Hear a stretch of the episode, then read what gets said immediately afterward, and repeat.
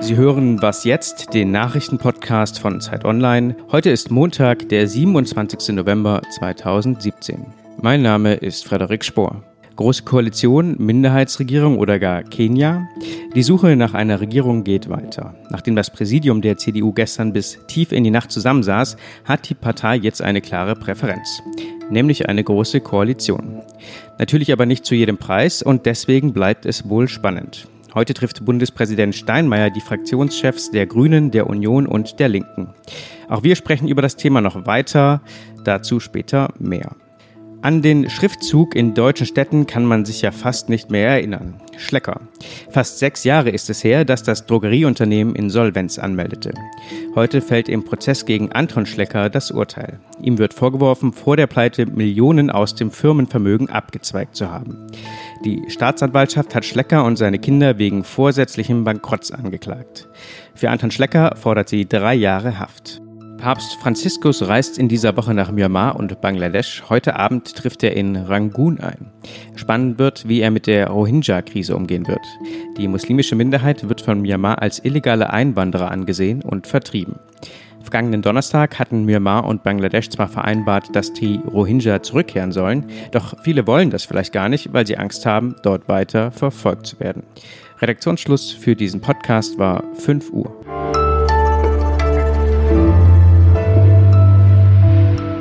Ich bin Rike Havertz, Chefin vom Dienst bei Zeit Online. Guten Morgen. Schnell und möglichst unkompliziert fit werden, wer will das nicht? Aber stundenlang in der Muckibude schwitzen oder bei Regen über Asphalt joggen, da ist das Sofa im Wohnzimmer oft verführerischer. Elektro-Fitnessstudios versprechen Muskeln ohne Anstrengung.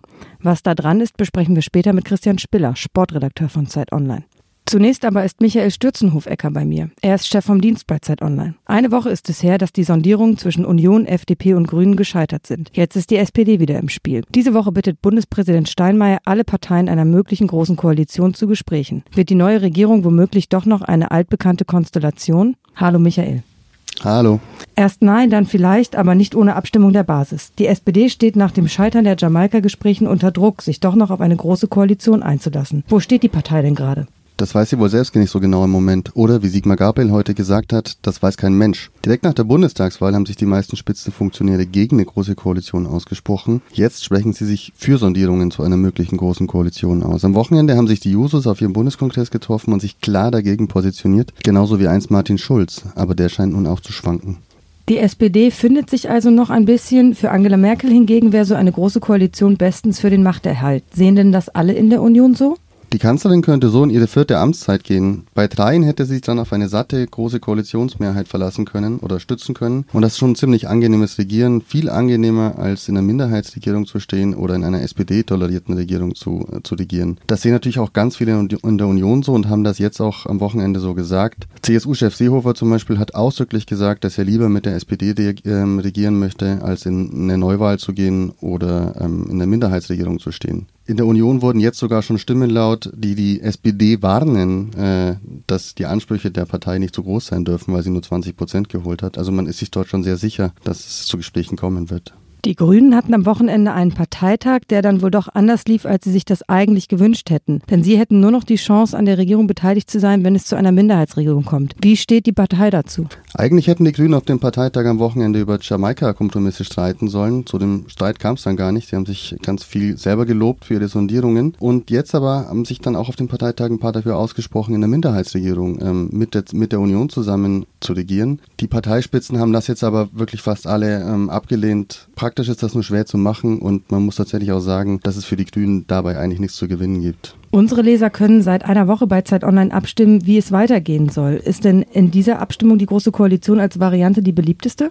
Tatsächlich wünscht sich die Mehrheit unserer Leser eine Minderheitsregierung. Fast, sieben, äh, fast 44 Prozent sind das. 37 Prozent wären für eine Neuwahl. Für eine große Koalition ist nur eine Minderheit von äh, 19 Prozent. Kurz nach dem Scheitern der Jamaika-Gespräche war das übrigens ganz anders. Da waren die meisten für eine Neuwahl. Wenn man jetzt guckt, deutschlandweit gab es jetzt ein paar Umfragen dazu, wie sich das entwickelt. Das ist natürlich mit Vorsicht zu genießen, weil die Schwankungen von ein bis zwei Prozentpunkten nicht viel aussagen. Aber es sieht tatsächlich danach aus, dass die FDP und die AfD verlieren und die Parteien, also die CDU, CSU und die SPD zugelegt haben. Das ist ein Zeichen dafür vielleicht, dass äh, die Leute äh, sich eine große Koalition wünschen. Wir warten mal ab, was in dieser Woche passiert. Vielen Dank, Michael. Danke, Rike.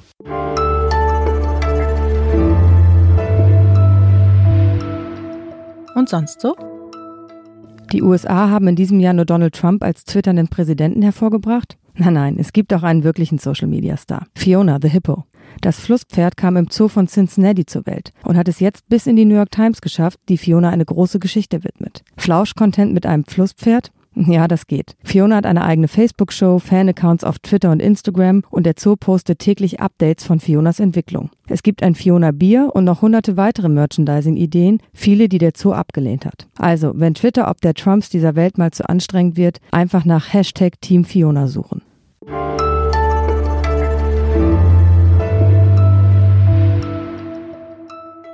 Vielleicht geht es Ihnen auch so. Ich nehme mir jeden Montag vor, diese Woche schaffe ich es aber mit meinem Sportprogramm ganz diszipliniert und ich gehe mindestens dreimal die Woche.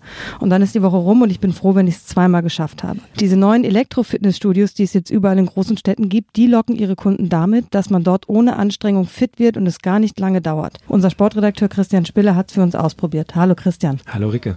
Das klingt ja fantastisch. Schnell und ohne großen Aufwand fit werden. Was ist das Prinzip der Elektro-Fitnessstudios? Das ist genau das Prinzip. Also es soll vor allem schnell gehen. 20 Minuten dauert ein Training und dann ist man schon fertig und es reichen wohl angeblich zwei die Woche und man wird fit und äh, muskulös und alles ist toll. Das ist so ein bisschen das Konzept. Ähm, man braucht auch gar nicht viel mitbringen. Man bekommt da so Funktionskleidung angezogen, äh, weil äh, sozusagen nur über der dann sozusagen die Weste, die mit diesen Elektroden, mit diesen mit diesem Stromdingern ähm, ähm, befüllt wird, nur dann funktioniert das richtig gut. Das heißt, man kann einfach so da reinlaufen und das ist so ein bisschen passt es halt in unsere Zeit, weil äh, die Leute haben ja immer weniger Zeit oder sagen wir, sagen wir so, die nehmen sich immer weniger Zeit und so ein bisschen ist es, äh, hat das auf mich gewirkt wie so Fitness to go, wenn man nur danach noch gehen könnte. Das ist das Problem. Du hast es ja selbst ausprobiert und äh, wie ist es denn so? Du hast gerade schon gesagt, Weste und man wird verkabelt. Wie ist das so, Sport zu machen? Und vor allen Dingen, ist es wirklich so easy oder ist es dann doch ein bisschen anstrengend? Es ist höllisch anstrengend, wenn man es macht, wie man es machen soll. Also es gibt so ein bisschen so die Vorstellung, dass man, viele kennen das noch von der Reha, dieses Elektrostimulationszeug und da hat man einfach nur da gesessen, hat so ein bisschen das bekommen, damit der Muskel sich wieder aufbaut und das würde nicht funktionieren. Also man liegt nicht nur rum oder sitzt nicht nur rum und bekommt dann die Stromstöße, sondern man muss dazu Bewegungen ausführen. Also man wird in eine, in eine, in eine Weste geschnürt, ähm, äh, in der sind Elektroden und dann wird da langsam Strom zugeführt und man muss sozusagen während der Liegestütze, während der Kniebeuge, während der kleinen Handelübungen bekommt man den Strom so auf den den Muskel und das fühlt sich sehr, sehr komisch an. Es kribbelt, wenn es ein bisschen stärker wird, brennt es fast und wenn man nicht auf den Schlag vorbereitet ist, das sind so, die kommen so in vier Sekunden Abständen, dann ruckelt es wirklich manchmal den Körper irgendwie hin und her und das fühlt sich sehr, sehr seltsam an und äh, ist aber, also wie mir mein Muskelkater danach gesagt hat, auch sehr, sehr intensiv auf jeden Fall. Jetzt gibt es gefühlt ja alle fünf Minuten so einen neuen Fitnesstrend, jeder effektiver als der nächste. Ist denn die elektronische Muskelstimulation wirklich ganz gut? Ja, also ich habe natürlich dann auch mit einem Experten darüber geredet von der Sportuni Köln, der macht das auch. Also das ist schon, ähm, wird schon relativ häufig benutzt. Ähm, man kommt damit auch in tiefere Muskelschichten, die normales Krafttraining irgendwie äh, nicht anspricht. Das heißt, das bringt schon was. Nun ist so ein Muskelkater heißt das ja nicht, dass es ein gutes Training war. Es ist eigentlich eine Überbeanspruchung des Körpers. Der Muskel repariert sich dann. Aber wenn man das gut dosiert, wenn man sich daran gewöhnt, dann äh, kann man damit schon irgendwie ähm, Erfolge erzielen. Also ich habe es jetzt ja nur einmal ausprobiert. Ich kann, kann das noch nicht behaupten. Aber ähm, die Experten sind sich relativ einig, dass dieses Prinzip funktioniert und dass es irgendwie kein Humbug ist, sondern wirklich eine alternative Form des Fitnesstrainings. Hat aber auch seinen Preis, ist ein bisschen teurer als einfach nur mal draußen im Park joggen zu gehen. Preise beginnen so bei 20 Euro die Woche. Ja, da beginnen so die Studiopreise, so Billigstudios so im Monat. Ne? Also ist ein bisschen teurer, ein bisschen exklusiver. Dafür muss man aber auch sagen, hat man halt immer einen Personal Trainer neben sich stehen. Das ist schon auch irgendwie ein Faktor für Leute wie ich, die manchmal so ein bisschen zur Gemütlichkeit neigen. Da macht man doch den ein oder anderen Liegestütze mehr, der sozialen Kontrolle wegen. Und das äh, macht sich dann, glaube ich, auch am Ende im, im Ergebnis bezahlt auf jeden Fall. Wie ist es denn jetzt bei dir? Würdest du künftig dich weiter verkabeln lassen und ins äh, Fitnessstudio gehen? Gehen, um den inneren Schweinehund zu überwinden oder dann doch lieber wieder die Fußballschuhe anziehen? Ja, ich ziehe, glaube ich, lieber die Fußballschuhe an. Mir ist das ehrlich gesagt ein bisschen zu teuer. Alleine vor sich hin schwitzen ähm, ist mir auch ein bisschen zu langweilig. Ich bin ja so der Spieltyp und habe Spaß dabei. Aber wer so ein Fitnessstudio-Typ ist und das irgendwie mag, zu schwitzen und zu ächzen und irgendwie dabei zuzugucken, wie sein Körper irgendwie besser wird, für den ist das schon äh, eine ordentliche Geschichte auf jeden Fall. Vielen Dank, lieber Christian. Bitte, bitte.